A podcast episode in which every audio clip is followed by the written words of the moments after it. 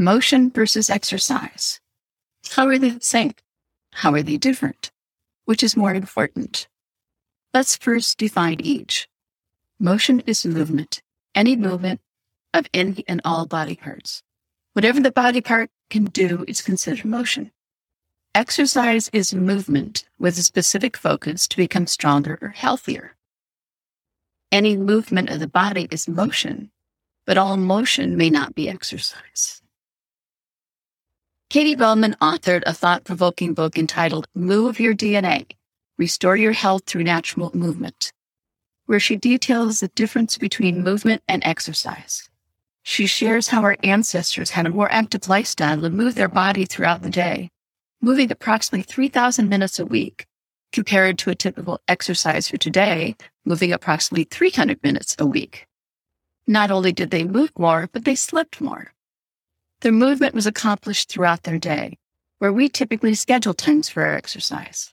Additionally, we have become a society of sitters, or standards for those who have a stand-up desk. Sitting or standing, one can stay in the same posture for extended periods of time, which does not provide for the ideal environment for any body. That sedentary lifestyle has encouraged exercise to become part of our routine, and it is great for so many reasons. It gives us focus, releases endorphins, strengthens our body, improves our range of motion, helps reduce body fat, encourages us to breathe. We provide community or solitude depending on the choice and or location of the activity. So which is more important? They both represent activity important to our overall health. Motion throughout the day is key to getting out of a sedentary lifestyle and setting the body up for a healthier environment. Walk more often.